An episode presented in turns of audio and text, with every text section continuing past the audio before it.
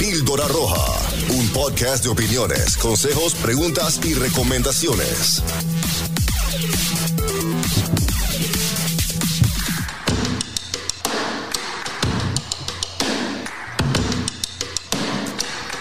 ¿Qué tal? ¿Cómo están? Bienvenidos, bienvenidas a un episodio más de Píldora Roja. Estamos eh, ya en nuestro stream, en nuestra página en Facebook. Es el episodio número 14.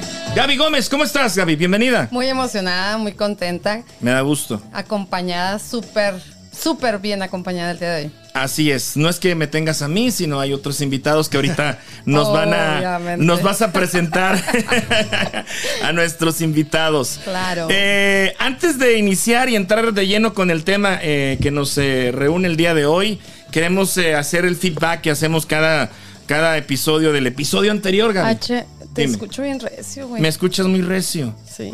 Estás en el 2, aquí te bajo. Ay, sí, ay, Ahí. qué rico ahí. Ahí está, perfecto. Sí, gracias. Ok, eh, decíamos, tenemos un feedback del episodio anterior que fue el de la obesidad. El primero, gracias a todos por sus ataques eh, de eh, recetas de este dietas. Gracias, estoy cómoda con mi peso.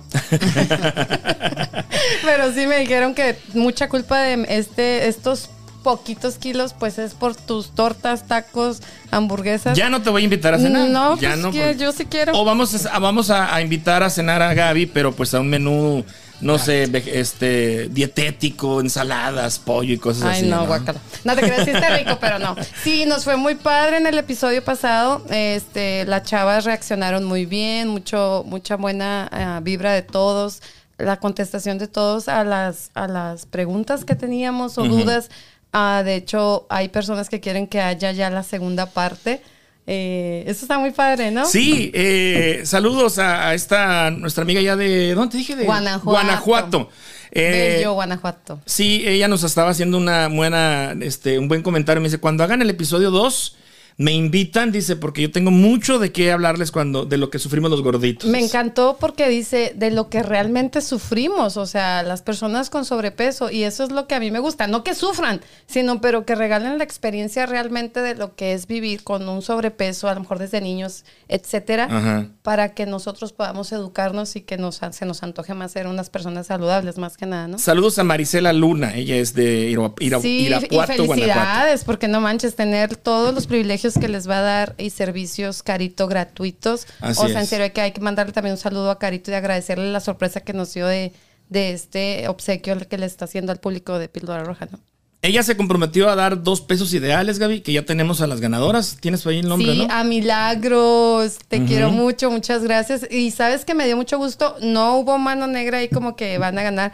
Lo- tuvimos la dinámica que habíamos mencionado, se respetó esto, pero me da mucho gusto porque ella tiene toda la intención de lograr un peso ideal. Así es. Mari- Milagro Alboroz eh, Sí. dice que su peso ideal serían 55 kilos. Sí. Marcela Gallegos también es eh, eh, la segunda ganadora. Ajá. Ella dice que su peso ideal serían 150 libras. Así que bueno, ya los datos los tiene Carito Montes. Sí. Se van a pro- pronto, seguramente el día de hoy o mañana, Carito, la- el- el- el- la- digamos, el equipo de trabajo de Carito se va a poner en contacto con ustedes dos para darle seguimiento a esta, a esta promoción que ella nos, nos, nos, eh, nos Nos regaló. regaló, sí. Muchísimas gracias. Y pues ahí estamos ya todos en manos de Carito. Sí, ¿verdad? sí, vamos se a ver oye, cómo nos va. se oye doble. A ver, mira. Sí. A ver, se escucha- A ver si es el botoncito Sí, mágico del Déjame otro. checar. es- ese. ¿Es este? A ver.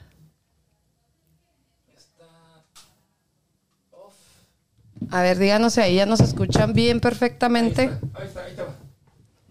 ¿Sí? ¿Estamos bien? Agárralo. Otra vez se activó el, el botoncito. Sí, estaba activado. Estaba Ok, activado. ¿Ya?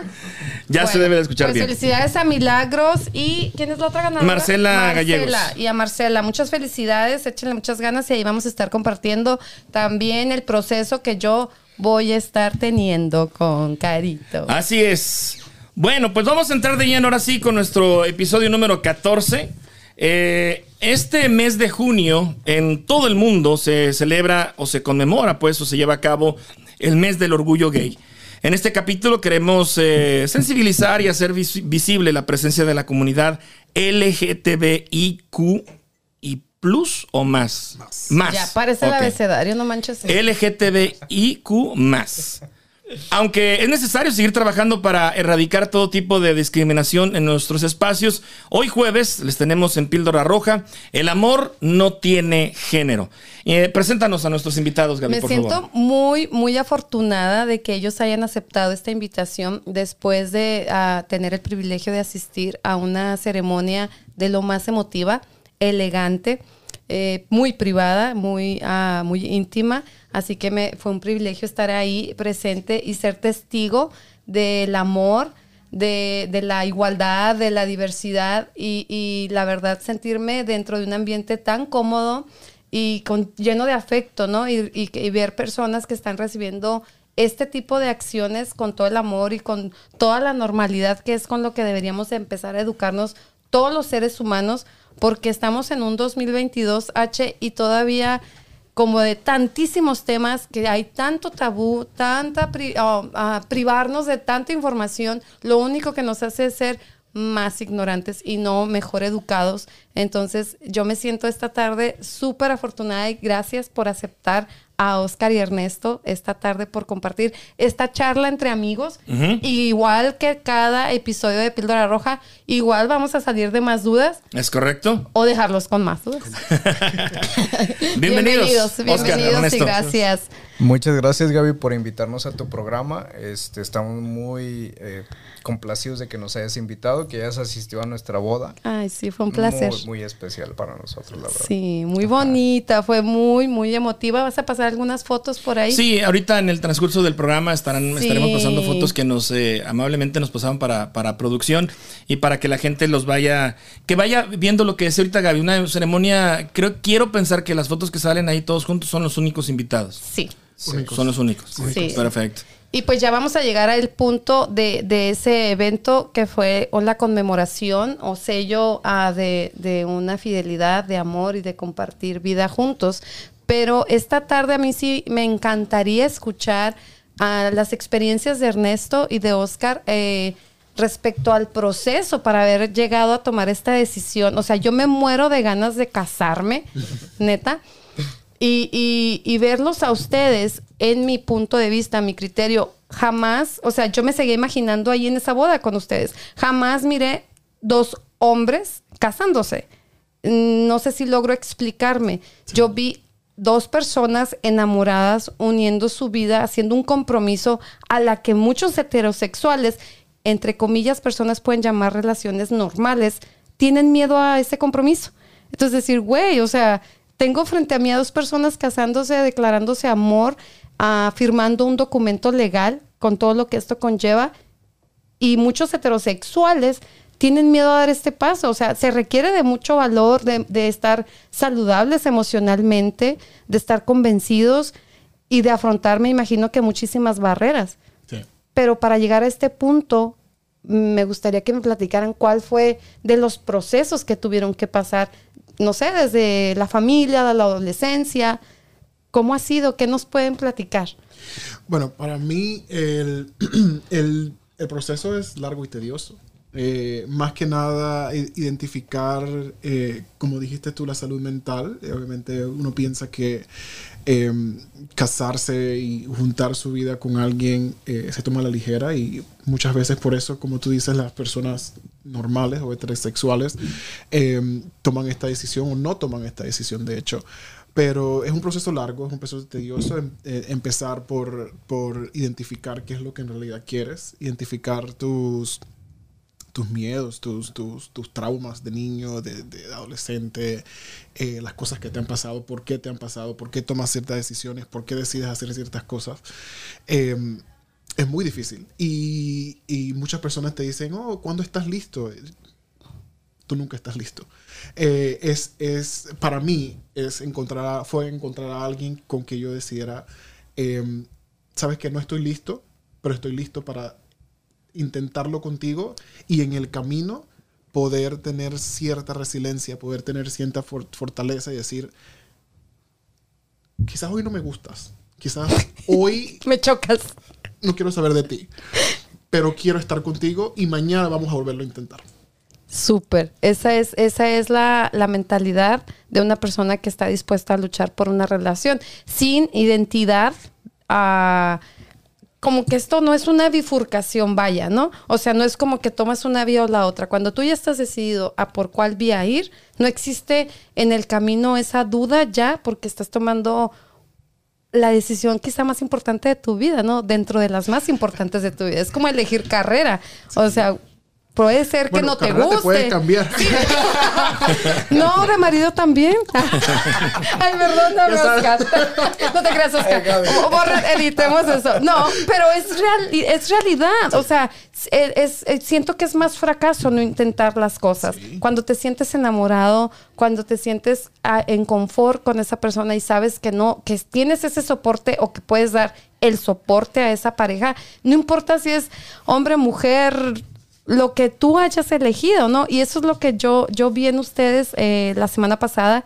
Y, y tú qué nos tienes que contar, Oscar? Pues mira, Gaby, mi proceso fue un poquito más diferente. Si te puedes acercar poquito al micro nada Claro que se sí. lo agradece. Este, te digo, mi proceso fue un poquito más diferente. Yo vengo de, de México, de provincia de México. Eh, yo solía tener novias, ¿no? Yo solía tener una vida heterosexual. Sin embargo, pues con el amor no se elige.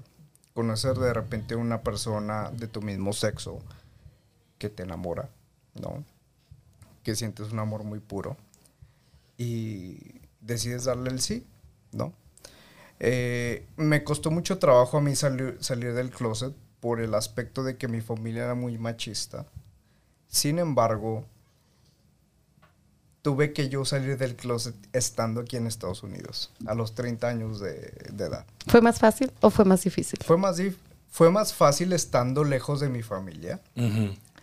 Sin embargo, eh, ellos lo aceptaron muy bien. ¿Consideras que ese ha sido el mayor reto de tu vida, Ernesto? Por supuesto, Oscar. Oscar, perdón. Por supuesto. Sí, claro. Eh, hablar por teléfono con tu mamá y decirle, ma, ¿sabes qué? Tengo que confesa- confesarte algo. Soy gay. Este es uno de los retos más difíciles de mi vida, por supuesto. ¿Tu mamá no te salió con la clásica? A veces. se Ya suele- sabía. Ya sabía, mijo. o sea, ¿Sabes que mi mamá, des- ¿sabes qué me dijo mi mamá? Me dijo, hijo, sea lo que sea, yo te voy a aceptar siempre. ujú. Por como seas". supuesto. Exactamente. Entonces, eso me dio a mí como un aliciente para decirle, ma, este soy yo. Y, Soy- y, qué, y qué bendición que tu mamá te, te, te habló así. No, Sí. no es la misma bendición. que ¿Cuál, fue, tiene- ¿Cuál fue tu caso, Ernesto?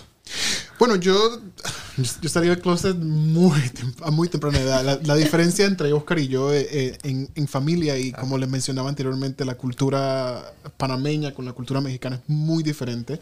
Hasta la dinámica de la familia es muy diferente. Entonces yo con mi mamá tenemos una dinámica muy diferente y especial en donde mi mamá prácticamente es mi amiga, mi hermana, desde muy pequeño, yo pero había momentos donde ella decidía tomar la carta de, de madre y este tema fue uno de esos temas donde ella no aceptaba. eh, no aceptaba en lo absoluto eh, mi, mi decisión de, de ser gay, sin embargo yo como persona autónoma eh, siempre estuve firme en mi decisión y esto es lo que soy y esto es lo que voy a hacer y, y si te gusta bien y si no pues Qué valiente. Em, hasta un momento donde tenía yo más o menos 16 años y fue donde, o sea, siempre eh, tuve ese tipo de, de actitud, sin embargo nunca lo, lo dije, nunca lo hablé, nunca, lo, nunca supe las palabras que quería decir, pero mi actitud siempre fue de, esto es lo que soy y si te gusta bien y si no también, pero el momento que yo decidí decirle y afrontarla con eso, de hecho, eh, mi mamá tiene muchos amigos gays desde que yo soy pequeño. Y cuando yo le dije que yo era, o cuando se enteró de que era gay y todo lo demás, y los manerismos y las cosas y esto, y ya, ya la, la madre va sabiendo, pues va apretando, va diciendo, oye, mira que esto, que lo otro. Y bueno, finalmente cuando tenía yo 16 años, le digo, para responder tu pregunta, H, le digo, bueno, sí, soy gay. Y me dice, no, es que yo pensaba que tú ibas a ser un doctor, no, es que yo pensaba que esto. Y yéndonos un poquito por la tangente, eh, es parte del miedo de los padres. Enfermedades, que si, es, que, que si vas a ser peluquero, que si vas a ser maquillista, que si vas a hacer esto, que si vas a hacer lo otro, que eh, vas a sufrir, que las personas no te van a querer. O sea, los mismos, la- los mismos, digamos... Estereotipos, Estereotipos o, mitos que la gente se crea, los papás sobre todo nos creamos, de que solo un- hay un sector laboral para este tipo de personas o para cuando este decides eh, decides eh, irte o simplemente llevar tu vida sexual diferente, ¿no? exacto. Pero es porque así hemos sido programados y educados. O sea, ay, fulanito, de seguro va a salir con tacones y con el pelo amarillo. Cuando en realidad no, la, la- la- ahora sí que la planta laboral es enorme, me imagino, ¿no? Claro, ¿quién Las te dice que un doctor no puede ser gay? ¿A qué se Claro, dedican ustedes? Claro. Yo soy reclutador para Amazon, eh, específicamente para el Departamento de Diversidad, Inclusión y Equidad en Amazon. Ok. Yo soy ingeniero de profesión. Sin embargo, eh, bueno, dentro de Estados Unidos estoy ejerciendo otra cosa. Ok. Ajá, así es. Perfecto. Eh, ¿Les fue difícil? Bueno, eh, voy, voy, con, voy contigo, Oscar. Me llama la atención que sales del closet, lo que coloquialmente se le, se le dice aquí en Estados Unidos. Platícanos un poco. En México me decías, yo tuve novias, este, llevaba una vida heterosexual, digamos, normal. Eh, ¿Fue un motivo para ti emigrar aquí a Estados Unidos para decir, acá me voy a, a destapar? Mira, no como tal, sin embargo, te sientes un poco más libre en Estados Unidos. O sea, es como, por ejemplo, estás lejos de la familia, estás lejos de los amigos, estás lejos de a lo mejor los, los compañeros de universidad, ¿no? De, de- de muchos prejuicios. Sin embargo, dentro de Estados Unidos puedes adoptar a lo mejor una propia conducta, ¿no? Que te permite ser tú. Entonces, eh, sí fue un poquito difícil. Sin embargo, ya estando aquí en Estados Unidos, conoces a otras personas. Conoces que a lo mejor aquí la cultura no es como eh, te van a juzgar por lo que eres. ¿Te reclamaron en México? ¿Algunas de tus exes? ¿Alguna amiga? ¿Algún amigo? ¿Algún familiar te reclamó? Probablemente me dijeron, no me lo hubiera imaginado de ti. Ajá. Sin embargo, este, siempre sentí como que esta calidez de, por ejemplo, si tú decides hacer esto, te voy a apoyar. Aceptación, ¿no? Aceptación, claro. O sea, que digamos que no les fue dentro de todo tan mal, porque hay personas que el proceso es súper difícil para empezar, empiezas a escuchar. Sabes que es, eh, he conocido situaciones en las que la familia sospecha de que uno de, las de los miembros de la misma eh, puede tener tendencias eh, homosexuales o de otra eh, preferencia sexual. Y empiezan como a bloquear de alguna manera esta situación, no, y que, y que esos maricones, y no, y que los gays, y que empiezan como a pro- de tratar de programarte como si esto fuese una gripa que vas a estar dando constantemente medicamento y se va a pasar. O sea, eh, estamos todavía, a mí me parece sorprendente hablando del tema de estar en Estados Unidos, que dentro de las familias, la educación y dentro de la misma comunidad adulta, todavía, mm, o sea, nos sorprendemos cuando vemos dos hombres de la mano. ¿Cómo queremos ser incluidos en una sociedad, en un mundo, en un país donde van mucho más adelante que en el de nosotros? Sin embargo, nosotros latinos todavía jalamos a un niño si vemos una pareja gay así como que no los vean. Estamos ah, de acuerdo, al menos yo, que no es como estar puchando a que seas gay. Yo no creo, estoy, ese es mi criterio, que nada te contagia de una homosexualidad. Si fuese que- así, yo fuese hetero, porque yo veía muchísimas novelas mexicanas y eso. Exacto, y, del machismo, imagínate, o que. Sí es bien dicho, y eso es algo que yo he defendido por mucho tiempo, que tú eres el resultado de las cinco personas que tú te, te- Oh. te- te rodeas. Sí. Pero estás de acuerdo que si ya eres gay te vas a rodear de gays, o sea, no es totalmente general, eh, vaya, no es una regla. Eh, eh, es como tú lo quieras ver. Cuando yo digo esto, yo es más en cuestión ah, próspera, en cuestión emocional, intelectual, y ya depende de cómo lo, lo adapte cada quien a su vida. Entonces, yo creo que tenemos que educarnos nosotros y educar a nuestros hijos de la manera más incluyente porque van a llegar a trabajos, van a llegar a universidades, van a llegar a la familia de las a- amistades y, y tenerlos preparados y educados para cómo reaccionar ante cualquier situación de, de, de este, de esta altura. Porque es, yo creo que hacemos más daño en tratar de proteger, a nuestros niños. ¿Como de qué los proteges? ¿Por qué no los proteges de toda la contaminación visual auditiva que nos regala un internet, por ejemplo, un Facebook, lo que son los videojuegos de violencia? O sea, eh, o que indirectamente o directamente tú como padre le estás dando también. Yo siento, yo siento que como padre o como, como sociedad eh, se nos hace raro, se nos hace, eh, no sé, denigrante un poquito, se nos hace, y es lo que tal vez lo que a los niños queremos proteger. El hecho de que, por ejemplo, un hombre se vista de mujer para poder desarrollarse como, como homosexual. Eh, ¿Tú esa- quieres proteger a Eric de eso? Ah, como eh, siento, no entendí. Siento que, eh, siento que por ahí puede ver el rechazo o puede ver como que el no lo veas. Pero yo ¿Qué- creo ¿Cómo, también, cómo manejan eso ustedes? yo creo ¿Qué que piensan de también eso? que los niños nos, nos sorprenden mucho. Muchísimo. Nos educan a nosotros, Nos educan por mucho. supuesto. Nosotros tenemos muchos miedos que los niños no tienen. Y tú ves a un niño y te dices, ok, eso es normal. ¿Y qué? Y es un hombre, no sé qué quiere, no sé qué le gusta, pero Mi compañero de la escuela lo hace, entonces. Sí, sí, también.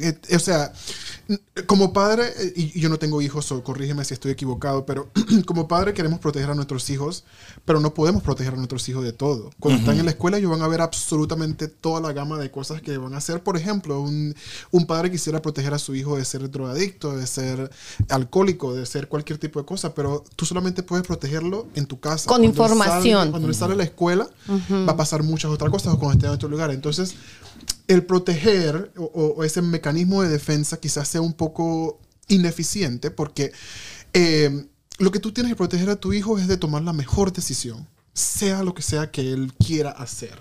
Por ejemplo, mi mamá, mi mamá con el tema del gay, o sea, eso era un punto y aparte. Sin embargo, mi mamá, por ejemplo, yo fumé una, una vez y ella me, me huele y me dice, me dice, te regaño no porque fumaste. Te regaño porque me dijiste que alguien te dijo que fumara. Si tú quieres fumar, ven conmigo. Tú y yo fumamos aquí. Y yo te voy a enseñar. Y si te gusta, pues. Adelante. es Pero si decisión. no, yo estuve aquí para ayudarte y apoyarte en este camino. Esa es yo creo que la educación a lo que yo me refiero y en cuanto a la información. Eh, platicaba hace un par de semanas con una amiga y me dice, ¿cómo manejo? Mi niña, se llama Gaby, la niña igual que yo, y me dice, llega Gaby y me dice, mamá, en la escuela mis dos mejores amigas eh, son lesbianas y tienen 10 años y ya, eh, ya, ya son, dicen que son lesbianas. Y, le, y cuando llegó y le cuenta a la mamá, le dice, no te preocupes, Gaby, ellas van a seguir siendo tus amigas. Mientras no te inciten a que tú también lo hagas, si tú no sientes ninguna curiosidad, ningún deseo, no tienes por qué imitarlas. Tienes que sentirte cómoda con lo que tú realmente quieras. Identifica primero antes de dar un paso y, e ir a, a probar. Identifícate tú. Tú no tienes que, si ellas realmente son tus amigas, te van a aceptar así como tú eres. Una niña que aún ni siquiera piensa en tener novio. Me pareció la respuesta más congruente que le puedes dar a un hijo. Y el momento perfecto para educarla. Sí. ¿Qué es ser lesbiana? ¿Qué es ser Sí. O sea, y decir cómo te sientes tú. O sea, también explorar cómo se siente la niña y, de- y confirmarle también que no solamente las amigas, pero cualquier persona, eh, respetarte, que no te toquen, si no es tu deseo, etcétera, etcétera. Esa es una conversación donde ella, excelente manera de- Sí. de... Ernesto, lo tienes en, en- el, en el plano laboral, en tu experiencia con una em- gran empresa como ha sido, como es Amazon, eh, no sé qué tanto nos puedas compartir Claro. la experiencia laboral. Es decir, en una empresa, no sé cuántos empleados tienes, ¿más de 500? 500 mil. No, no, en, en- en una empresa, en, en tu, en tu empresa, en, tu, en, en esa, digamos, donde estás. El área. En el área. ¿En mi departamento? Sí. Eh, más de 200 mil personas. M- Me refiero, eh, en una bodega de Amazon, ¿cuántos empleados tiene? Ah, ok, ok. Estamos confundiendo las cosas. Amazon tiene varias bodegas. Sin embargo, yo trabajo para el corporativo de Amazon que maneja esas bodegas. Ok, a lo que voy, a lo que voy. ¿Qué tipo de quejas llegan contigo de decir una persona que es gay que le hicieron alguna Discriminación. una discriminación? Eh, ¿Cuál es el aspecto laboral de Amazon en este caso para poder educar a en esa bodega a 500 personas Claro. hacer conciencia de que oye, pues ahora este vamos a tener personas eh, no solamente discriminadas por su orientación sexual, puede ser también por religión, color, Color. eh, país de origen. O sea, ¿cómo manejan esa situación? Me encanta y quiero empezar por ahí, por el color. eh, cuando hablamos de diversidad, hablamos de color, hablamos de sexualidad, hablamos de religión, pero se nos olvida también eh, cuando eh, discapacidades. Se nos olvidan Exacto. ciertas cosas también, que es, es algo que me fascina recordar a las personas porque cuando lo ven le dicen, oh my God, sí, sí, es verdad. Eh, pero como, como tú dices, eh, tratamos de educar de la manera en que no sea como del Departamento de Inclusión, Equidad y- y- y- y Diversidad, sino que sea de, de tu supervisor, que es la persona que tú ves todos los días. Que no sea Ernesto que llegó y te está, te está dando un entrenamiento, te está enseñando algo, ¿no?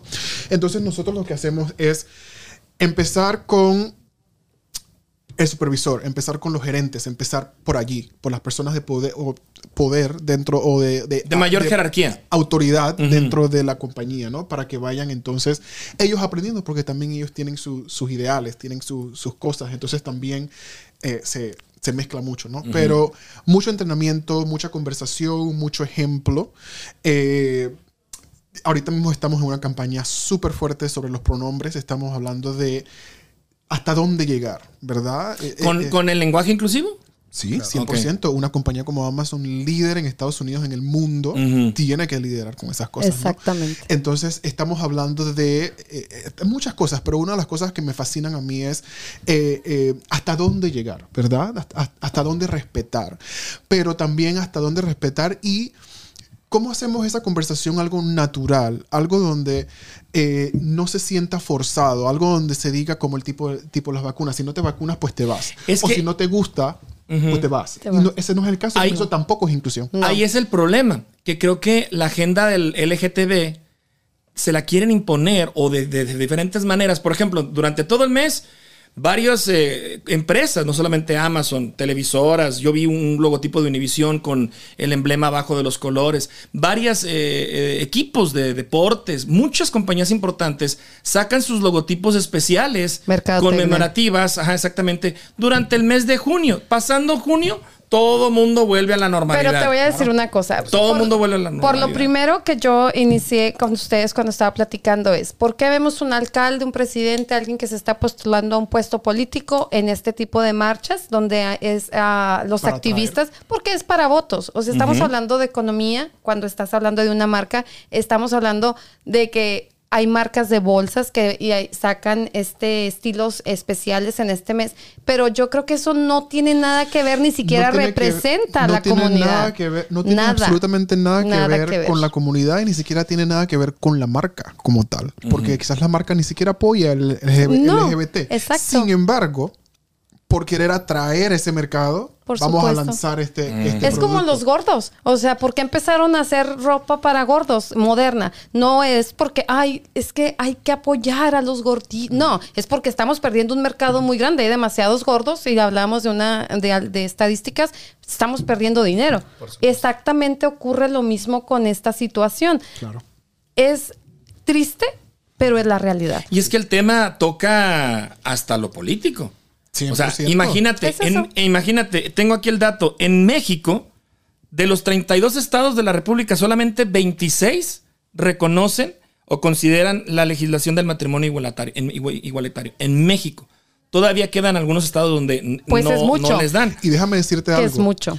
El ingreso familiar de una pareja LGBT por promedio es mucho más alto. Quizás Sí. hasta el doble o tres veces Mira, más alto. yo tengo que una teoría. yo- yo tengo una teoría. Es porque no tienen hijos.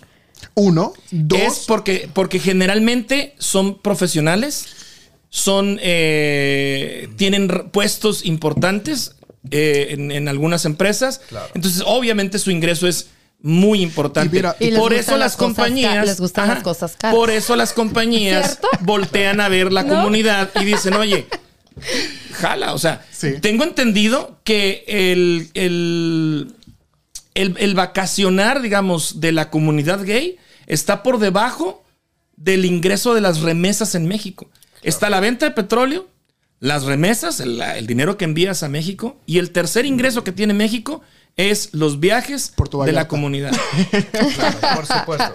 Y no es que se quiera eh, sonar como cliché, pero por ejemplo, el gay promedio eh, está muy por arriba de del sueldo base.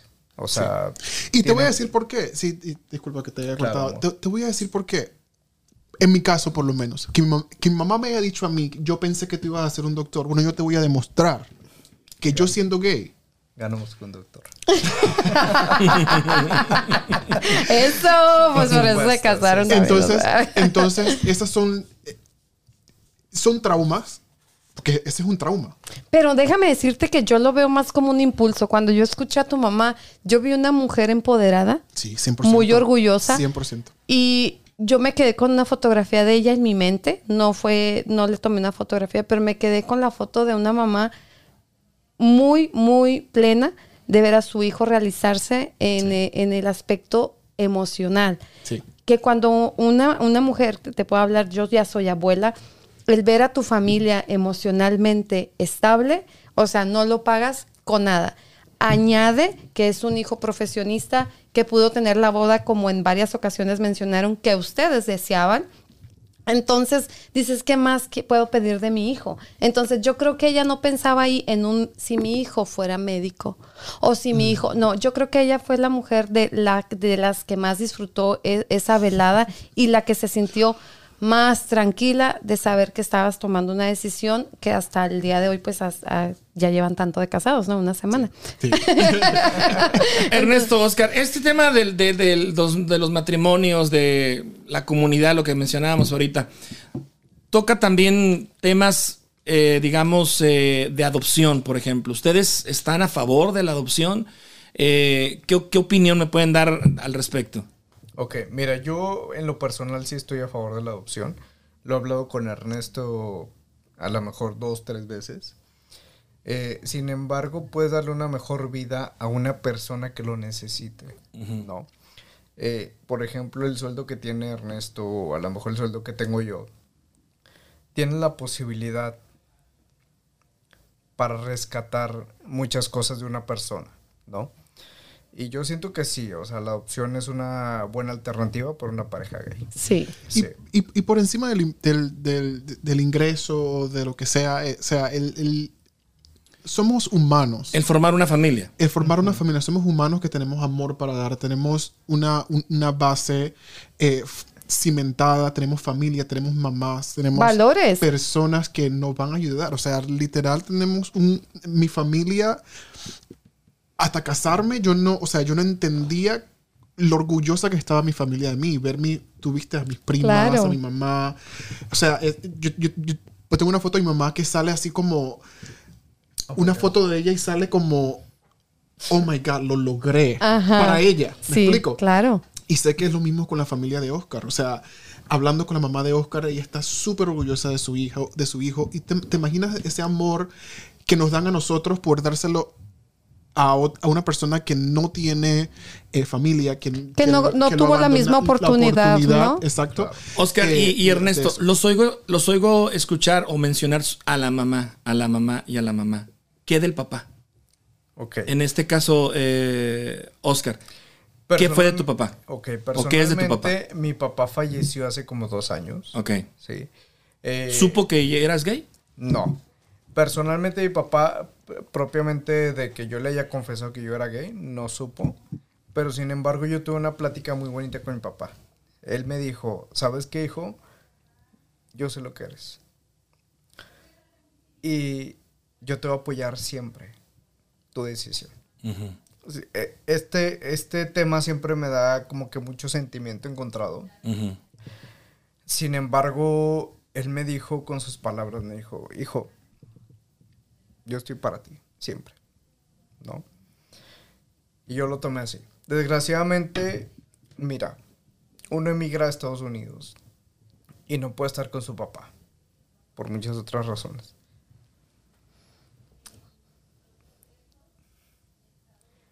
Pero es, este, es esta línea, a lo mejor por teléfono, que te dice, yo siempre voy a estar contigo, te reconforto toda la vida. Así es. Los Ernesto. papás siempre sabemos. Ernesto. Eh, mi, mi papá está encarcelado. Eh, sin embargo, él está anuente de todas mis decisiones. Eh, yo soy una persona muy peculiar. Lo que él diga o no, en realidad no, no va a cambiar. afecta. No, va a cambiar. Sin embargo, él apoya muchísimo. De hecho, está anuente de toda la situación y, y de todas mi- mis decisiones. Pero mi papá y mi mamá me conocen y saben que su opinión va a ser escuchada, considerada, sin embargo, quizás no sea tomada. Eh, yo voy a hacer lo que, lo que me parece bien para mí. Eh, los quiero, los amo, los adoro de igual manera. Y mi, mi- papá, como te digo, yo creo que lo tomó mejor que mi mamá, de hecho. Wow. Eh, pero, o sea, el- el- eh, su, su situación ahorita, tú sabes, es, es un poco di- distinta y por eso te, te- te mencionamos tanto a nuestras madres. Ujú. Y para mí, mi, mi mamá es, es mi héroe. Entonces, por eso te digo que, que, que es muy importante para mí, fue muy importante ver su reacción, esa foto. O sea, yo no, yo no la veía con la, en la ceremonia, pero, pero poder ver el video y ver su reacción me, me dio ese, recon- ese, ese conforte.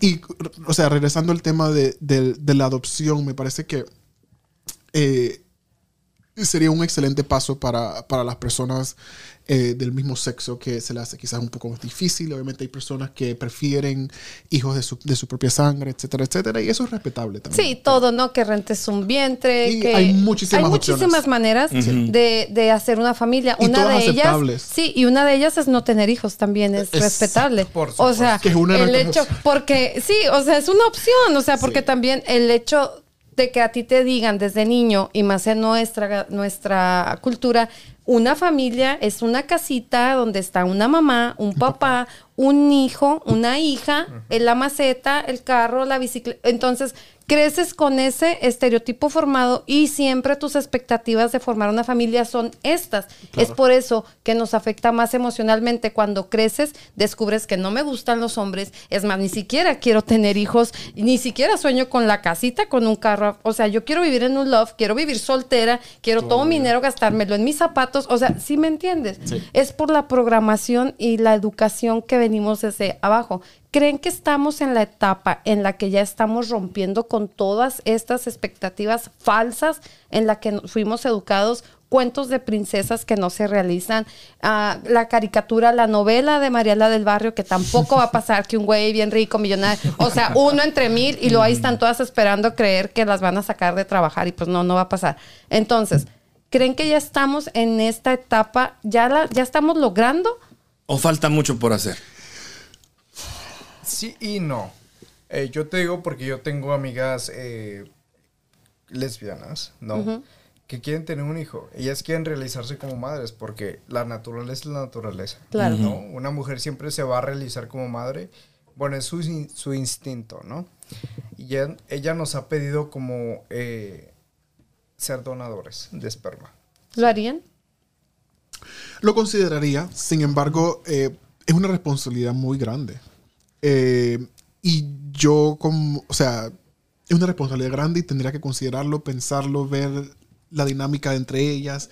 Es muchas cosas. Sí, muchas las cosas condiciones. ¿no? Porque después de todo vas a traer un hijo al Claro. mundo. Sí. Al O sea, al mundo en el que estamos ahorita. Y estoy haciendo lo que quiero reparar, ¿verdad? Es- si, si- si te pones a ver, eh, yo quisiera adoptar un niño porque quisiera darle ese amor, ese cariño que no quizás está recibiendo de otra persona por X o Y motivo. Entonces, traer un niño con el riesgo también de que quizás no tenga esa misma cosa eh, o esas mismas oportunidades que yo quiero ayudar a otra persona, entonces Por supuesto. no vale sí, la pena. sí. exacto. Pero es algo que consideraría, claro que sí. sí. Volviendo al tema de- del, del lenguaje incluyente, yo les voy a compartir que en el trabajo tuve la, la experiencia de compartir con una niña preciosa que llega a, a- a esta, a esta compañía a la que yo pertenezco y dice, hola, mi nombre es un nombre masculino, pero no quiero cuando las entrevistamos que me llamen por este nombre masculino. O sea, mis documentos tienen esta identidad, pero yo estoy en un cuerpo equivocado. Soy niño. Hay que empezar a leer más, a escuchar más videos y te lo voy a decir en mi punto, ¿por qué? Porque yo tengo nietos, les comentaba, no sé aún mis hijas qué decisiones ah, o preferencias tengan, pero todavía vienen otras generaciones para las que yo pienso estar educada. Y dice, entonces soy una niña, porque tú ves en sus facciones una niña preciosa que está en el proceso de convertirse o de transformarse en el cuerpo que realmente ella quiere aceptar, pero se siente atraída por personas de otro sexo. Quiere decir, soy el cuerpo de una mujer que quiere ser hombre con una identidad de mujer, pero me siento atraída por diferente, eh, por hombres. Claro. O sea, una cosa es la identidad de género y otra es la orientación sexual. Y otra es el sexo. Y otra es el sexo. Entonces, Ya me perdí. la gente. Sí. Entonces, ¿sabes Sí, qué mueve a todas las personas? ¿Sabes por qué se confunden las personas? No tú, no quiero decir que tú en este momento. ¿Por qué nos confundimos por el morbo? Morbo, sí. Cuando de esta ecuación que yo estoy haciendo, quites el morbo y lo dejes en un cajón y digas, ok, voy a entenderte como tú me lo estás explicando y cuando estés frente a una situación así, lo vas a entender y vas a desligarte, perdón, de esa duda de, ¿y quién es la mujer en un matrimonio? Esas preguntas, hay preguntas que no tienen ni por qué hacerse ni por qué responderse. Y, Por supuesto. y ahorita, de, lo- de todo lo que dijiste, lo único que a mí me importó personalmente es cómo te identificas tú. ¿Y cómo te ¿Con sientes? quién quieres estar? ¿Cómo quieres estar? ¿Qué vas a hacer? ¿Quién Eso te no me gusta? importa. Y eso es- ¿Cómo te ves? A mí no- Exacto. si tú ahorita me dices a mí, Ernesto, desde el día de hoy, ya no me llamo Gaby, me, me llamo Gabriel, y tengas maquillaje, tengas seno, lo que sea que tú quieras, para mí, tú eres Gabriel. Y mi deber como ciudadano, porque donde termina tu derecho empieza el mío, y viceversa, es llamarte Gabriel. ¿Sabes qué tuvimos que hacer? Este, tuvimos una reunión, este, porque todavía no estamos educados. Y qué triste que hubo que, que Sí, tener una los reunión. managers tuvimos que tener una reunión y decir, ok, vamos a implementar esto. O sea, hay que hablar con todos, que hay que hablar con ella como ella. ¿Y cómo y- te sentirías tú como esa persona? Yo, sabes que yo tengo comunicación, ya no está trabajando que- conmigo. Que te haga las preguntas a ti No, ahora. no, no, no, es que, es que ya tú- es que, es que en ese momento, fíjate, la deficiencia, estoy en un país de primer mundo, con una educación de no sé dónde. ¿Qué pensamos? Porque a mí me tendrían que haber, antes de haberla contratado a ella, a mí me tenían que haber preparado para recibir ese tipo de entrevistas y tener conocimiento de cómo manejar ese tipo de Porque situaciones. mira, llegó a manos de Gaby, que pues yo la considero culta, preparada, relacionada, tiene amigos gays, amigas lesbianas, etcétera. Pero le llega a otra persona, como tú decías, a tus supervisores, a tus gerentes de, de- de plantas o de bodegas, que en su vida ha tenido una experiencia, va a decir, la corre. O le da un trato diferente. No, digo, es que ahorita están las horas ya saturadas. O sea- vete para otro lado. no, yo, yo lo manejé lo, lo mejor que pude. Este, implementamos esta reunión, hablamos con todo el personal.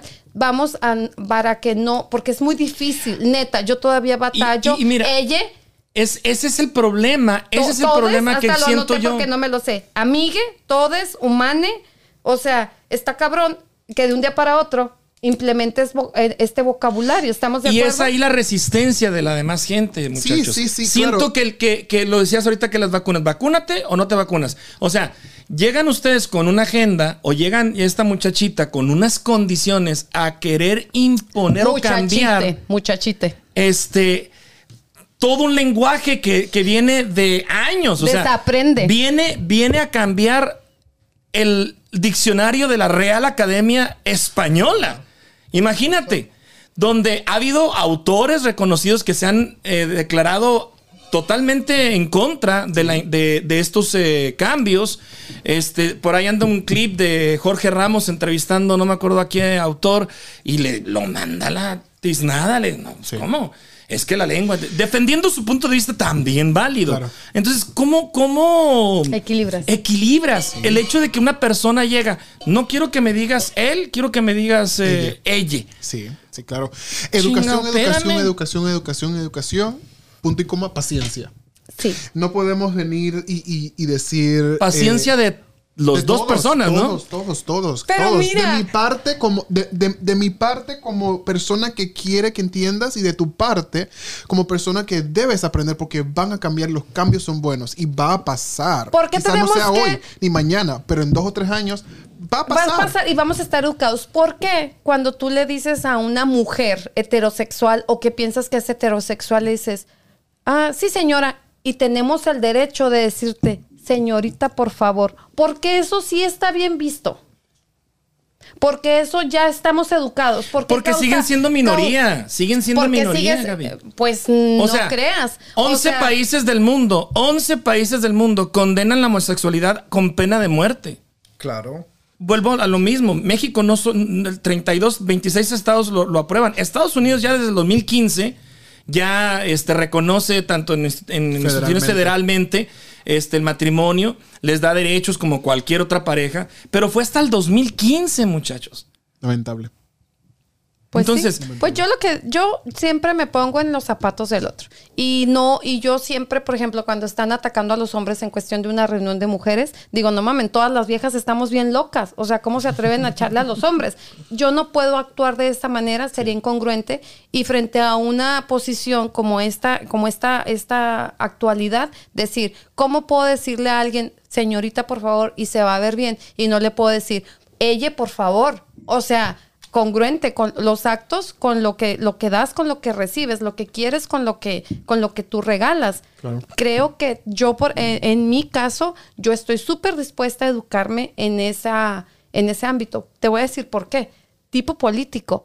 O sea, porque te incluyes o te van, tú vas a ser el excluido. Porque si bien dice H que es mayoría, porque perdón, que son minoría, eso es lo que las estadísticas que nos muestran, dicen, pero si nosotros hiciéramos una real estadística, ¿cuántas personas realmente activistas están haciendo esto? Porque esto no es una modernidad.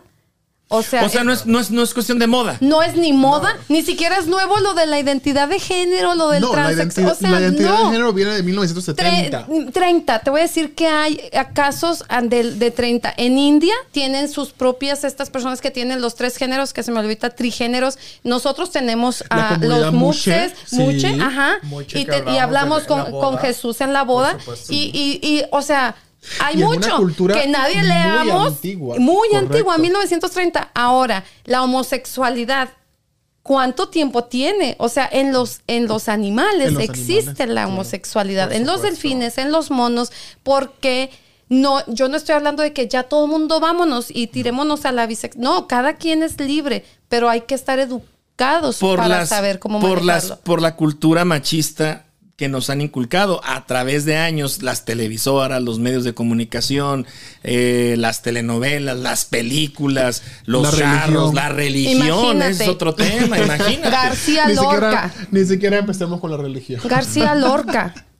O sea, la persona que mató a García Lorca, uno de los mitos, dice que él entraba a todas las cantinas, tenían otro nombre, no cuevas, yo no sé cómo se llamaban, donde entraban y se reunían estas personas intelectuales o de la política y de altos mandos. Y la persona que lo mata entraba y decía, acabo de matar a García Lorca, le metí dos tiros por maricón.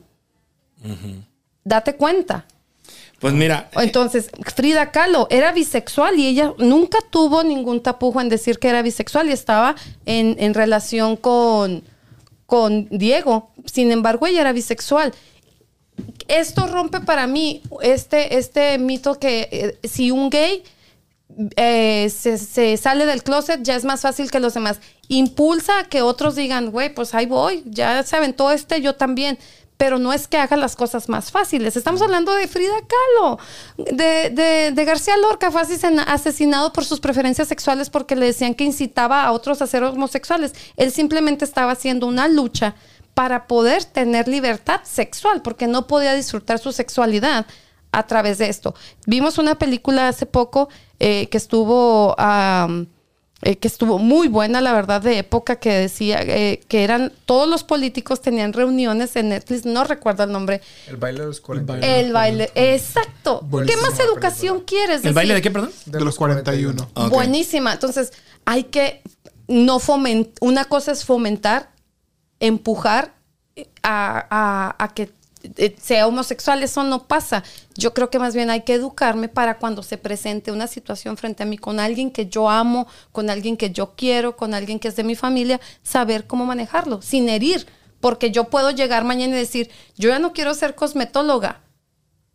Yo ya no quiero, ahora yo quiero vender menudo los domingos y me vas a juzgar. No. Es lo mismo. ¿Por qué, por qué si tú vienes otro día y me dices, ¿qué crees? Pues ya no quiero, ya, ya me decidí a decirte lo que realmente me Ya gusta. no me gustan Muchachos. las mujeres, me gustan los hombres. Exacto. Ok, ¿Alguno de ustedes ha sufrido discriminación en, en alguna parte, en alguna etapa de su vida? ¿Y cuál fue? Sí, yo creo que sí. Yo, yo he sufrido discriminación no solamente por ser homosexual, sino por ser, por ser negro, por ser, por, por ser latino, por ser... por- Guapísimo, por cierto. Gracias. Eh, Con todo respeto. En, en el trabajo, en, en- en- o sea, en, en muchos lugares, de hecho, hablaba con Oscar hace, unos, hace unas semanas donde yo decía que, o sentía que tenía la necesidad de eh, imponerme como persona morena, latina, Gay. gay.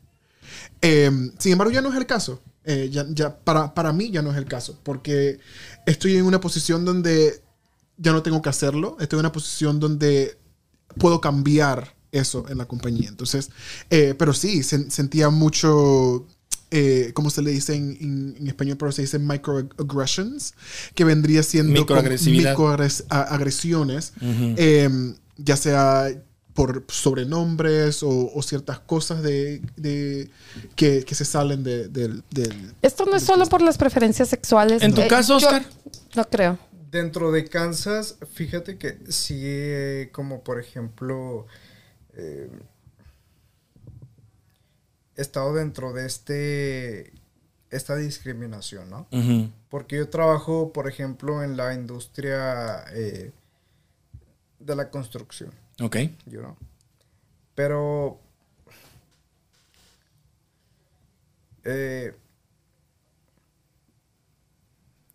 pues sí, o sea, obviamente sí hay discriminación. Es decir, no te hablan, este, te ponen sobrenombres, sientes miradas, sientes que... Por supuesto, eh, más todo ese cuando- tipo de cosas, ¿no? Por supuesto, más cuando es este el sector latino, siempre vas a sentir, vas a sentir una discriminación en ese índole. ¿no? Más de los propios latinos. Ahora pregúntame a mí. Yo decía, no es no únicamente por las preferencias sexuales. O sea, mexicana. No hablo bien inglés. Estoy en el proceso de, de- de aprender. Y llegas a un lugar donde predominan los americanos y dicen, o sea, güey, yo llevo aquí 7, 10, 11 años esperando el puesto que te acaban de dar a ti. Los mexicanos que hablan mejor español o inglés o otras cosas. Esto es una es un fenómeno social que las personas estemos en constante ataque a los demás, discriminación, pero lo más triste o lo más preocupante y que todos sabemos que no es un secreto, eso es un secreto a voces, es entre latinos. Claro. O sea, y, y- y- y hasta yo me quedaba sorprendida cuando yo estaba en México y veía esto de que el peor enemigo de un mexicano en Estados Unidos es otro, Otro mexicano. mexicano. Decía yo, no mames, o sea, no puede ser. Y sí es así. Pasa absolutamente igual, te digo, o sea, yo que trabajo en la construcción, este, digo, le- el bullying está ahí. El bullying está con tus mismos compatriotas, ¿no? O sea, siempre va a estar presente. Sin embargo, pues, ni modo, o sea, es culturalmente, o sea, ¿Cómo lo tomas? Lo, como lo tomes o como lo manejes, Y ¿no? lo peor es, es, es decir, el, el ni modo, ¿no? Ya estoy aquí. Ajá, Así dices, es que se hace. pasa así es que saliva pasa, y, sí. ajá, y, así es. y a lo que sigue. Pasa. Y lamentablemente no se puede cambiar. O sea, pensamos que lamentablemente no se puede cambiar y si lo tratas de cambiar, pues peor te va, ¿no? Eh, y entonces es, es esa idea de, de- de eso. También cuando eh, forma de, de microagresiones, por ejemplo, si te dicen eres... eh, hablas español y automáticamente asumen de que eres mexicano. Ah, todo todo Sí. lo que está debajo de la frontera Es para allá mexicano. es México, ¿no? Sí. eh, no toman el tiempo de, de entender, de aprender, de educarse. Entonces también, o sea, hablamos mucho de el latino hacia el latino, pero tampoco, también se nos olvida el del americano Del o, del, o del norteamericano. Uno como el latino eh, tiene como que identificados, no sé, ciudades, restaurantes, lugares en donde dice, hijo, aquí hay mucho, mucho güero. Eh, o aquí hay mucho moreno. Este, aquí no vas a ser bien recibido. Aquí no vas a ser uno como, como Hasta hoy me enteré. como como como persona como como este como heterosexual ustedes como homosexuales me imagino que tienen identificadas ciertas áreas en donde pueden ser rechazados? ¿Las, las, las, eh, las evitan? ¿Se arriesgan? ¿O simplemente no les dan esa importancia? Para mí no. Yo creo que tienen más identificados los buenos lugares. No, los buenos Gracias.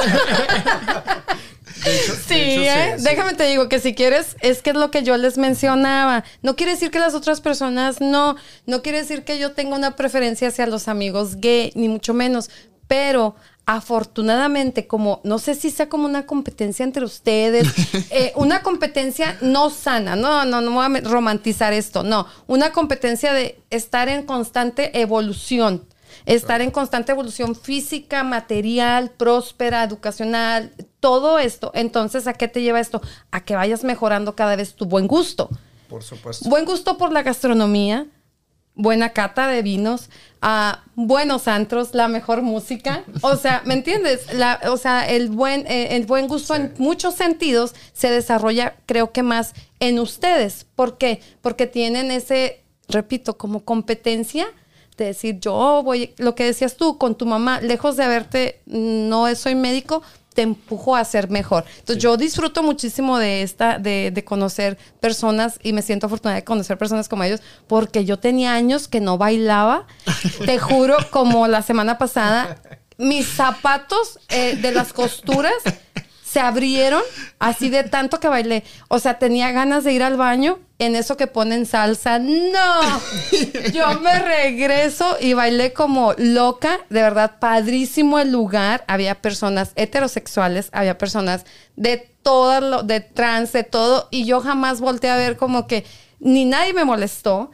Nadie se acercó a mí con, con, al contrario, recibí así como que, como siempre, ¿no? Lo normal, qué bonita. ya sabes. Entonces me sentí súper bien. Era la única heterosexual en un grupo de 10 personas homosexuales o con otras ah, preferencias y en ningún momento yo me sentí Diferente. rechazada, ni diferente, ni ¿qué, qué hago aquí? Y si se me pega, y si, o sea, absolutamente te privas, lo que decía en un principio, te privas tú de conocer buenos lugares, de conocer, de pasar. buenas personas. Y buenas personas, y educadas, cultas, profesionales. Jamás sabes eh, eh, frente a las personas que estás, por eso es que a mí no me gusta prejuzgar. Claro. Porque jamás sabes. Eh, tuve el honor de platicar con Jesús. Tengo algo pendiente con él, un proyecto. Fue un placer haber platicado, compartido. Tenemos ah, mucha afinidad en muchos temas ah, de cultura. Entonces, súper, súper conocemos personas en común, escritores, pintores. Y entonces fue una fortuna estar ahí. Entonces, yo creo que más que detectar donde no eres rechazado, ustedes, donde eres rechazado, ustedes tienen la libertad de de expresión y de estar en, en, los mejores lugares, ¿no? De tener ese buen gusto. Sí, y, y me encanta que hayas dicho que en, for, en de, alguna manera es no romantizarlo porque o, o, o, hacerlo bonito o hacerlo porque en realidad yo creo que por, lo, por ejemplo para mí es una respuesta de mi eh, de mi trauma ¿verdad? Por el, el, el, pensar que mi mamá piensa que yo soy menos por ser gay. Y mi respuesta es, te voy a demostrar uh -huh. que yo puedo lograr más de lo que tú lograste, voy a doblarlo, voy a triplicarlo, ahora lo voy a hacer cuatro veces, ahora me estoy casando con la persona que amo, ahora, y todas esas cosas que quizás se vea como rencor, en realidad es como un, una un respuesta impulso. y un, uh -huh. un impulso a lo que ese comentario que tanto me marcó.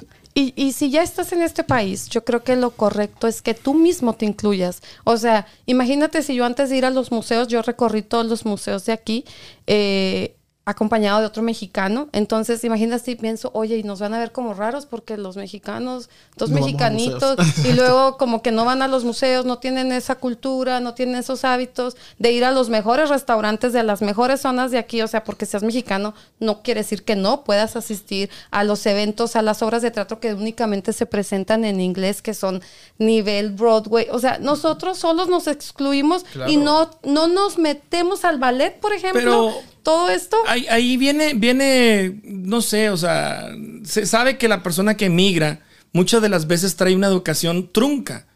Es decir, a veces terminaste la secundaria y de panzazo. Hay gente en las primeras generaciones, yo te apuesto que muchas primeras generaciones bien- llegaron con primaria ni terminada. El, hay una compañera de, de, en el otro podcast dice, mis papás no saben ni leer. No, el mío tampoco. Entonces, imagínate. Y yo hice Entonces, la escuela abierta, o sea. Creo que esa, esa, esa idea de salir y de conocer viene ya eh, de estas gen- últimas generaciones, de estos últimos emigrantes que ya traen otro chip, que ya traen otro eh, chip de, disco- de, de- de- de- de descubrir. No vienen solamente a trabajar y a mandar dinero porque allá dejé a mi, fama, a mi mamá, a mis hermanos viviendo en peores condiciones. O sea, es otro chip, Se ha ¿no? cambiado. Así ha cambiado. Sí. Entonces, cambiado. sí, yo, yo, no, yo no juzgaría así de decir, vienes aquí y no, nunca has ido a un museo. Güey, No, yo, no. yo vine porque quería trabajar y sacar a mi, a mi familia No. que dejé allá, ¿no? Entonces, sí es generacional, Sí. sí. tiene que ver mucho la preparación que tú vienes desde México. Y obvio, estás en un país o en una ciudad que te ofrece museos, buenos restaurantes, buenos antros, y empiezas a descubrir y a, y a- y a identificarte Explorar, claro. y a explorar, decir, me siento bien con este grupo, me siento bien en este restaurante. No, yo no digo que yo estoy, no estoy juzgando. Lo que yo me refiero es que tu pregunta fue, ¿se sienten excluidos? No. Nosotros mismos nos, Nos excluimos. excluimos. Esa es mi respuesta. Sí, no vienes no, arrastrando- No, vienes ese trauma de decir, ¿y cómo me he visto para ir a tal lugar? Esos son traumas mm, propios. O sea, yo ahí no me meto porque no hablo inglés. Claro. Yo allá no entro porque ahí no entran gays. Yo, tú, tú eres el que estás hacien- haciendo exclu- excluyendo a las personas. Tú- Personalmente. exacto. O sea, tú eres el que te tienes que. Esos ya son traumas propios, creo. O sea, yo no puedo pensar, voy a entrar a comer ahí, pero ahí no entran mexicanos. Ajá, es puro o sea, güerito. O sea, Sí. no, No o sea, pasa, Yo o sea. soy, eso ya tiene que ver con una autoestima Claro. y, un- y un- unos. ah, Por supuesto. Ah. ¿Qué, qué, qué- qué vienes arrastrando tú de México, de, de América o de tu familia o de todo Por esto. supuesto, Ajá. así es. Eso es más Y lo cuando que te yo- pones a ver también son, son otras cosas también dentro propias tuyas. Claro. Eh, no sé cómo vestirme para ir a un lugar así o no, o no me gusta ir a lugares así porque no sé desenvolverme quizás, etcétera, etcétera. Y no tiene nada que ver con la, con la preferencia sexual, o sea, para nada. Eh, en cuanto a lo que hablábamos también de, de cómo nosotros educar a la familia desde ahí. O sea, tienes un tío, tienes un hermano, tienes un primo. Cuéntanos cómo tu mamá te platicaba eh, de tu prima y de, de, tu, de, de ti, cómo había estas pláticas, cómo educaba en familia. Sí, claro. Eh, bueno, después que, que finalmente eh, salí del closet, bueno, no salí del closet, pero le confirmé que si era gay y todo lo demás, tuvimos una súper discusión muy grande. Ella tiene muchos amigos gays. Le digo, tú eres una hipócrita porque tienes amigos gays, pero te sale un hijo gay y ya no lo quiero, o sea, etcétera. Luego de que ya poco a poco ya fue entendiendo, me supongo hablando con sus amigos, etcétera, eh, mi familia y yo creo que tomaron un agua de algo porque hay mucho gay. Eh, y entonces ya mi mamá después poco a poco fue hablando de eh, con nosotros de, sí, perfecto, son gays, pero no tienen que, que demostrarlo al mundo, no tienen que, que ir con un- algo en la frente diciendo yo soy gay. Una placa. Una placa. Y, y- y- y yo creo que yo siempre también he ido como muy, muy basado en eso. Obviamente soy muy abierto y soy un libro abierto. Si, si- si me preguntan, me paran en la calle, ¿tú eres gay? Yo le digo, sí, me, me importa, o sea, no, no tengo tema con eso, pero tampoco es algo que llevo una carta, una bandera diciendo que soy gay ni todo lo demás, ¿no? Pero sí, esa, esas conversaciones fueron parte de, de, de con mis primos, con mi familia, con mis tías, con mis tíos, eh, con todos, ¿no? Y- Se hizo y- ameno. Se, se hizo ameno, se hizo ameno. Obviamente eh, fue un proceso, no, no es algo que va a pasar de la noche a la mañana, como dices tú, de, de, aquí estoy y soy gay, y- pero no, pero fue, es un proceso muy lento para, y para, para nosotros, por eso digo paciencia, paciencia, educación, educación, educación, eh, porque va a pasar, va a pasar, en algún momento va a pasar. Primero es la autoaceptación, me imagino ese proceso debe ser bien cañón. Y luego, ahora que, en- porque no me vas a decir, si me, me aceptan bien, si no, me vale madres. O sea, no. Obviamente tú haces cosas para ganarte la aceptación porque es la gente que tú amas, es tu entorno. Claro. No te, a lo mejor no estás dispuesta a dar el extra esfuerzo en cuanto a cambiar de decisión sobre lo Claro. que te gusta por complacer. Pero Pero, sí gustaría puedes en armonía, exacto, Claro. estar en armonía, seguir conviviendo como una familia, obviamente todos queremos eso, sin ser excluidos. Yo me identifico totalmente, totalmente con los binarios, con los no binarios. No binarios. Te voy a decir por qué. Ellos sienten que nacen en un cuerpo y quieren otra cosa y esta confusión, ¿no? Yo nací en una familia equivocada. Y sé lo que se siente perfectamente. Estar en un cuerpo pero querer pertenecer a otra familia.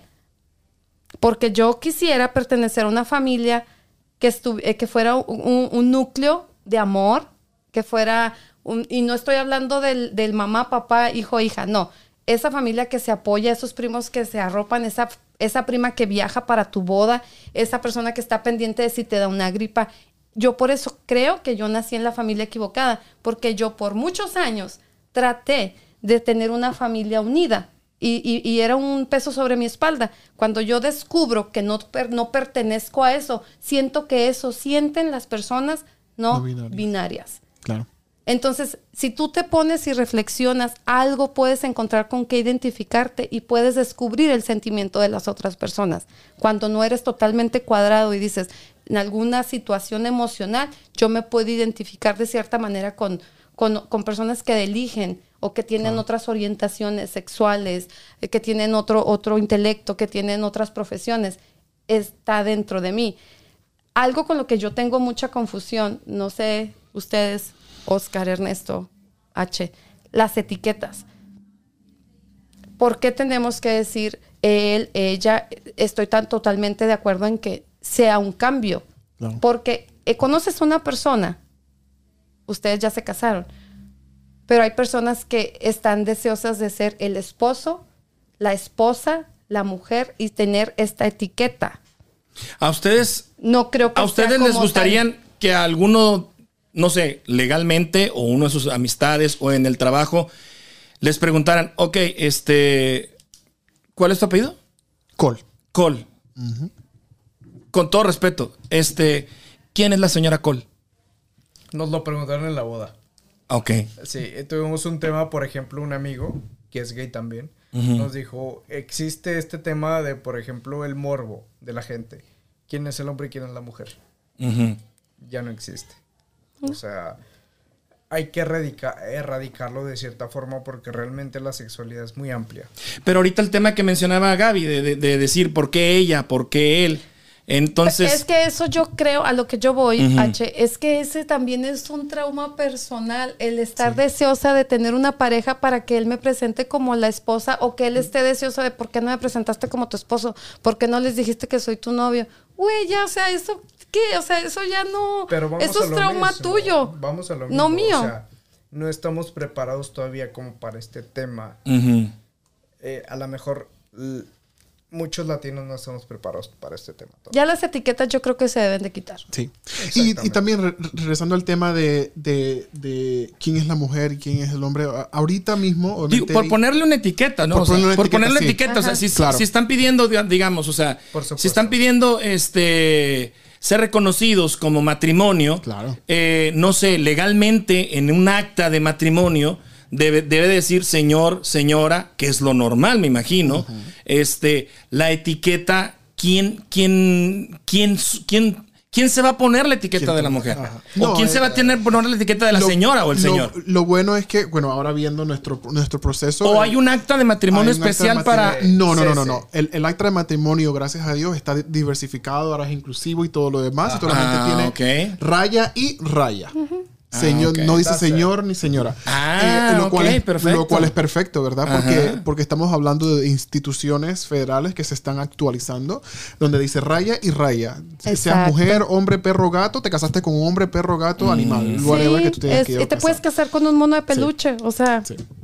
Sí. Ok. Y, y, y, y obviamente regresando al tema de, de señora y, señor o quién es la mujer, quién es el hombre en la relación, eh, fortunada, af- afortunadamente hemos también como, como sociedad hemos evolucionado, sociedad homosexual, LGBT hemos ev- evolucionado donde eh, no hay identidad de género en una relación homosexual, por lo menos no en la mía. O sea, sexualmente, económicamente, socialmente, eh, o sea, tenemos el rol que queremos tomar en ese momento. ya se trascendió, ¿no? Más Correcto. allá eso, pero eso pasa también en, la- en las relaciones heterosexuales Sí. actuales, donde dos personas están conscientes de que el dinero es un accidente, donde lo que tú si tú no quieres cocinar, o sea, ya, güey, tú no tienes por qué cocinar, yo no tengo por qué trabajar y ser el que aporta más, si tú eres la mujer y eres profesionista y yo no tengo una profesión, o sea, eso ya quedó atrás. Por supuesto. Los que estamos quedándonos atrás somos nosotros con el hecho de seguir tomando y retomando estos temas. O sea, yo creo que ya es algo que tenemos que trascender. Etiquetas a un lado por el bienestar propio, pero también de las siguientes generaciones, porque puede ser que mañana llegue Eric o llegue Sofía, que es mi nieta, y me diga, oye abuela, ¿qué onda contigo? O sea, no mames, o sea, abuele. date- O sea, sí. Entonces. ¿quién se va, quién se va a patinar? Yo. Yo creo que la vida, el proceso evolutivo me está dando la oportunidad de estar preparada para cuando estas situaciones se... Muchachos, ya para eh, ir cerrando este, esta charla, esta plática, para ustedes, ¿cuál es el mundo ideal? O sea, si se pusieran ustedes a soñar, o si, o si- o si pudieran ustedes describir un mundo ideal, no sé, en corto plazo, ¿cuál sería ese mundo ideal? Esa sociedad ideal. Para mí fuese una sociedad donde nos aceptáramos tal y como somos. Y nos amáramos tal y como somos. Y nos apoyáramos tal y como somos. Si, si tú me dices que el día de mañana quieres ser un gato, pues... ¿Quién soy yo para decirte que no eres un gato? Eh, obviamente estoy, ex- estoy, estoy siendo extremista, soy muy extremista, ¿no? Pero, pero una sociedad que tenga, que tenga, que tenga esto, aceptación, una sociedad que, que sea un poquito más em, um, kind y empática. Empática, sobre empática. todo. Si tuviéramos un por ciento más de empatía hacia el prójimo, yo creo que este mundo sería 100 veces mejor. Hace poco, esta semana, se dio a conocer por parte del Comité Deportivo de Natación, una cosa así, la noticia de que no serán reconocidos los... eh, Ya no son aceptados. los aceptados, los, los eh, trans, trans, Transgender. transgenders. ¿Cómo se traduce? Transgénero. Transgénero Transgénero. en competencias eh, femeninas. Eh, hubo quien lo celebró, hubo quien, vaya, por fin, porque había como que esa justicia, Desventaja. ¿no? Desventaja. O sea, genéticamente creo que eh, es bien tomada la- esa decisión. Creo, una solución sería que entre ellos mismos Exacto. compitieran. Para mí sería lo, lo de ideal. Pero hubo también quien señaló, pues retrocedimos no sé cuántos años, etcétera, etcétera, etcétera. Entonces, volviendo a ese sueño que, o esa sociedad eh, ideal en la que tú eh, te imaginas, en la que todo mundo nos amemos, nos respetemos, eh, siento que entre la misma sociedad LGTB falta mucho Muchísimo. para que se pongan de acuerdo Dentro de la sociedad. dentro LGBT, de esa sociedad, para que ustedes mismos se pongan de acuerdo en ese tipo de detalles tan, Claro. tan triviales pudiera ser de decir, entiendo que tu preferencia sexual sea esta, tu orientación sea esta, pero güey, tienes un cuerpo de hombre, no vas a poder competir con un cuerpo de una mujer, güey. Entonces, ¿Cómo, ¿Cómo luchar entre ustedes? ¿O cómo, quién, quién se encarga de llevar esta De agenda? educarlos a de ellos educar también. a Sí. ustedes primero, ¿no? Sí, prim- primeramente, eh, quizás en mi sociedad hermosa y preciosa, no quiero que me ames, pero sí que me respetes y que, Ujú. y que- que me aceptes. No, no, ni, ni siquiera que me aceptes, que me aceptes y que tenga empatía. Amarme, no. Eh, y sí, tienes razón. Dentro de la sociedad LGBT hay homofóbicos. Lo hay. Eh, estamos hablando de. Clasistas. Hay Clasistas. mucho Estamos racismo. ahí de racismo. Hay mucho racismo. Sexualismo Racismo, también. racismo, Así es. Se- sexualismo de, de, de personas activas. eh, ¿Saben lo que es activas pasivas? Sí, inter- in- claro. inter- bueno, yo sí. Claro. Ok, eh, de los activos diciendo, ah, porque las pasivas o porque los inter, cuando es solamente un gusto, un placer sexual, no quiere decir que porque sea una cosa es menos que otra. Y bueno, también cuando se habla del, del- del tema de, de ser pasivo o activo, hay una historia detrás de eso, ¿no? Cuando en, en- anteriormente hablamos de guerras romanas, cuando, cuando ganaban la guerra eh, o, o- o- o ganaban batallas, la forma de, de- de despreciar a los, a los que perdieron era eh, tener sexo con ellos como pasivos, como personas, como domificándolos. Entonces, Ok. Como sumisos. existe eso, sum- Ajá. esa sumisidad, existe entonces esa eh, historia desde Sí, 1800. o sea, no es na- nada de lo que estamos viviendo 2022, ahora es, nuevo. entonces, sí. Pero bueno, retomando, por ejemplo, ahorita el clasismo dentro de los gays. Y más, por ejemplo, yo que vengo de, de, de- de los latinos. Yo fui, yo acabo de ir a un bar y un chavo güero, o sea, un chavo americano, o sea, no me quiso atender por ser latino. ¿Sí me entiendes? O sea, existe dentro de el clasismo también. Sí, No. claro. Entonces, estamos de acuerdo en que hay que trabajar entre Dentro ustedes la- mismos 100%. sí. para luego llegar a una sociedad en donde por años y generaciones nos han dicho hombre, mujer, casita, el príncipe, el rey, o sea, toda esa generación y toda esa cultura que de pronto vienen ustedes a decir, oye, este, pues ya no me digas él, quiero que me digas ella, Ella, o sea, entonces, Pero yo no como creo que sea primero. por decirlo, ¿verdad? Yo no Eh, creo que yo- sea eso- primero. ajá, a yo eso quisiera iba, a aclarar eso que al menos yo no estoy de acuerdo con eso. Yo quiero eso iba acla- 100%. Yo Eso creo no que quiere decir, en claro. conjunto. Y, y- Y respetando al que no yo quiera entrar. Exacto, que yo no pueda ponerme de acuerdo con mi esposo, porque eh, vamos a hablar de un tema real, que yo no pueda ponerme de acuerdo con mi esposo en cierta cosa no quiere decir que tú no puedas respetar mi unión. Entonces, Exacto. decir que yo tengo que, que no es- como comunidad me tengo que poner de acuerdo para que después Yo te tú me respetes o no. me aceptes, No. N- no pienso que sea así. Yo pienso, por eso digo, el respeto y la empatía. Ustedes resuelvan su solución. Eso no es problema mío. Ese es el problema de ustedes. Ustedes lo resuelven, pero sin embargo, en, oh, perdón, sin embargo, en el proceso que ustedes están decidiendo qué van a hacer, yo lo voy a seguir aceptando, respetando, y teniendo Respetando. empatía. Empatía. No me aceptes, no me ames, haz lo que tú quieras. No vayas pero a mis marchas gay, no pintes tu casa de arcoíris que ni siquiera muchos me dicen, a mí no me representa un arcoíris, güey. Lo que es es mercadotecnia, están vendiendo arcoíris en Nike y en Por todas supuesto. las mueblerías y eso No ni te- siquiera no representa. presen- no te presentes a mi, a mi eh, toma de proteo. No, Nada. pero respétame. Otra cosa es, tú no porque veas a una persona muy femenina quiere decir que es ah, totalmente femenina. Claro. Yo les comentaba que a mí, ahora que me corté el cabello, me preguntaban, ¿eres gay? Varias personas. Eh, llegando a la boda, obviamente me preguntaron, oye, ¿eres gay? Pero yo creo que, pero yo no lo tomo mal, de verdad que yo no lo tomo mal. Eh, no es como que esté acostumbrada. a que ¿No me te molesta? gay. Por supuesto que no, porque yo tengo muy definida mi sexualidad, mi orientación sexual y yo les comenté, yo añadí, güey, yo me siento la mujer más femenina del mundo, yo me siento súper femenina, me encantan los hombres, eh, me siento atraída por los hombres, entonces que vengan y me pregunten, eh, ¿no comes carne de puerco? No me voy a sentir mal. Claro. Sí me o sea, todo es como si yo tuviera un trauma, decir, güey, parezco como machorra, que es como les dicen, ¿no? Así con despectivo, así, ay, pues me corté el pelo. Si yo tuviera esa inseguridad para empezar, no me cortaría el cabello. Y ahorita lo traigo largo. Lo he traído como tú. Entonces, ese- eso es otra cosa que yo considero que está en mí, no en los demás. Tú me quieres preguntar que si soy gay, no tengo problema en preguntarte, en contestarte sí o no. Y también tengo el derecho a decirme, piensa que parezco, piensa lo que mejor te convenga. Claro.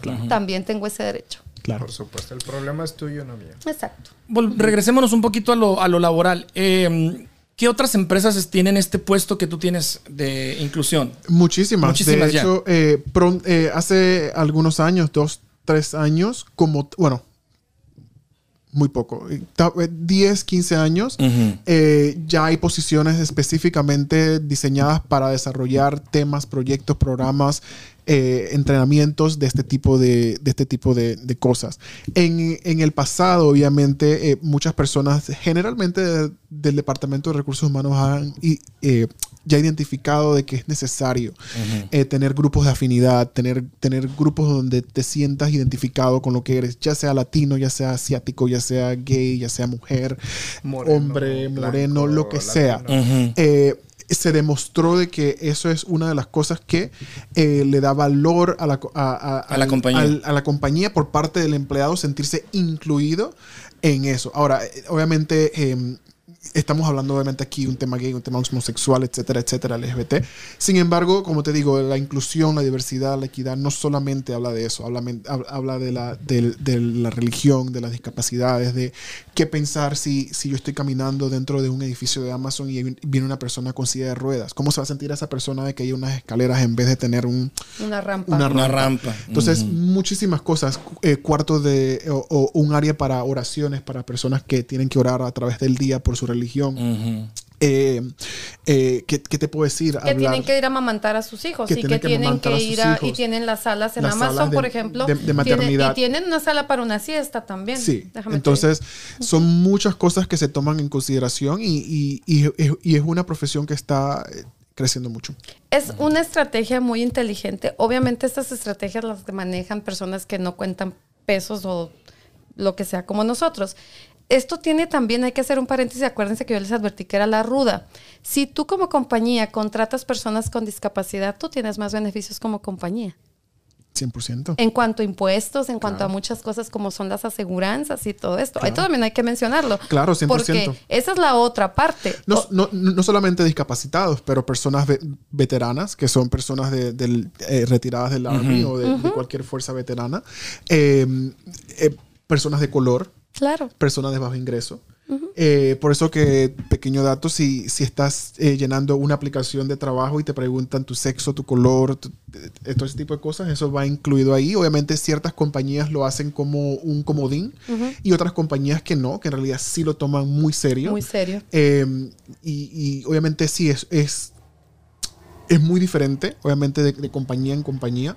Sin embargo, eh, sí se toma en consideración, sí es parte de los impuestos. O sea, eh, Por es- supuesto. Es muy grande. Sí. Sí, y ahora las aplicaciones que se hacen, ah, ya sea en línea o las, las aplicaciones en papel que tú puedes llenar, hay compañías en las que te dan la opción femenino, masculino, no, quiero no contestar. Y Correcto. también en las ah, en los lugares que son legales, tú vas y llenas una aplicación para algún trámite legal y también ya te dan la oportunidad de poner femenino, masculino, Masculino o no quiero contestar. Correcto, sin Entonces, especificar. eso Y eso es parte de la inclusión también. Pequeñas cositas que uno a veces ve y, y pasa por alto eh, son, son parte de la inclusión. También en, en- en cualquier tipo de, de, de, eh, posteo laboral o, para, para buscar trabajo o promocionando un trabajo. Eh, algo tan pequeño como decir se requiere un diploma o experiencia también es aceptada. Eso es inclusión porque estamos entendiendo de que no todos tenemos la posibilidad de ir a una universidad, no todos tenemos la posibilidad de estudiar.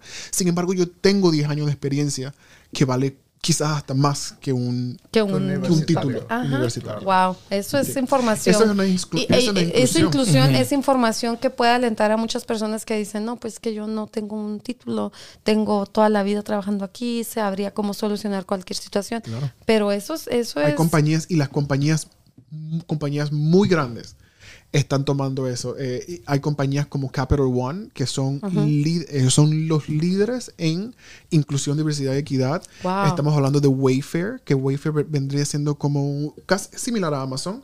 Amazon, Facebook, bueno, que ahora es Meta.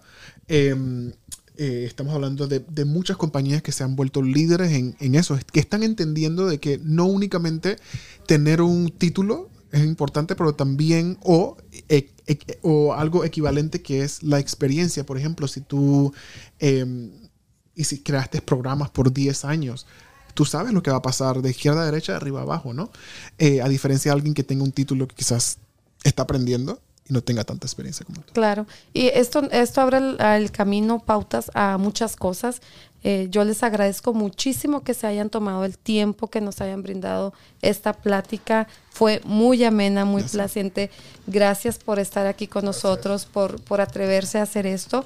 Eh, sé que no les costó mucho, Pero de verdad que es muy reconfortante escuchar este tipo de, de testimonios y igual a alguien que nos está escuchando viendo este podcast le va a ayudar Ojalá que sí. a crear más dudas o, a, o, a, O aclarar. o a aclarar O a que dudas se siente identificado con... con alguno de nosotros, ¿verdad? Con la mamá abuela que quiere ser, eh, que quiere ir en el camino, porque también yo soy como los políticos, o sea, también no todo es nomás por buena gente, o me incluyo o me dejan fuera, entonces yo quiero estar dentro de. Así es. Así es. Pues, eh, ¿algo más, Gaby? Pues muchas gracias nada más a todos, este, aclarando que todo esto son criterios ah, A título personal. A título personal. Así es. Gracias. Pues muchas gracias, muchachos, por haber estado con nosotros. Oscar, Ernesto. Algo que quieran. ¿Algo más que quieran este, compartir ya para cerrar este episodio? Seamos más amables, seamos comprensivos, tengamos empatía y lo demás, ya. Viene de sobra. Así Perfecto. Gracias. Pues muchas gracias a la gente que se conectó. Gracias. Les recordamos que mañana está disponible en YouTube, en Spotify y también en Apple eh, Podcast en versión audio este episodio. Eh, si les gustó, compártanlo. Eh, el feedback que nos dan el, con los comentarios también todos son bienvenidos. Y por supuesto estamos muy al pendiente de esta, de esta situación. Así que pues muchísimas gracias. Episodio 14 se logró. Gaby, lo hicimos. Muchas gracias, H. Gracias a ti. Gracias. eh, Gracias a ti, gracias a toda la gente que se conectó y pues eh, de nueva cuenta, gracias. Gael, Gracias a nuestro director que ya regresó, ya está por allá Sí. este, en la cabina, en la cabina, en el, en el pasillo. Muchas Y gracias. es que nos regresamos al, al set donde iniciamos Dicen estos... que uno siempre regresa ¿A donde fue feliz. Ah. Por supuesto. Regresamos a donde iniciamos este, este episodio y este... Amor, todo es amor. El género no de- define el amor. El amor no define el género. Nada más es querernos. El amor no tiene género. Es el Exacto. nombre de este episodio. Muchísimas gracias. Gracias. Hasta la próxima. Hasta luego. Gracias.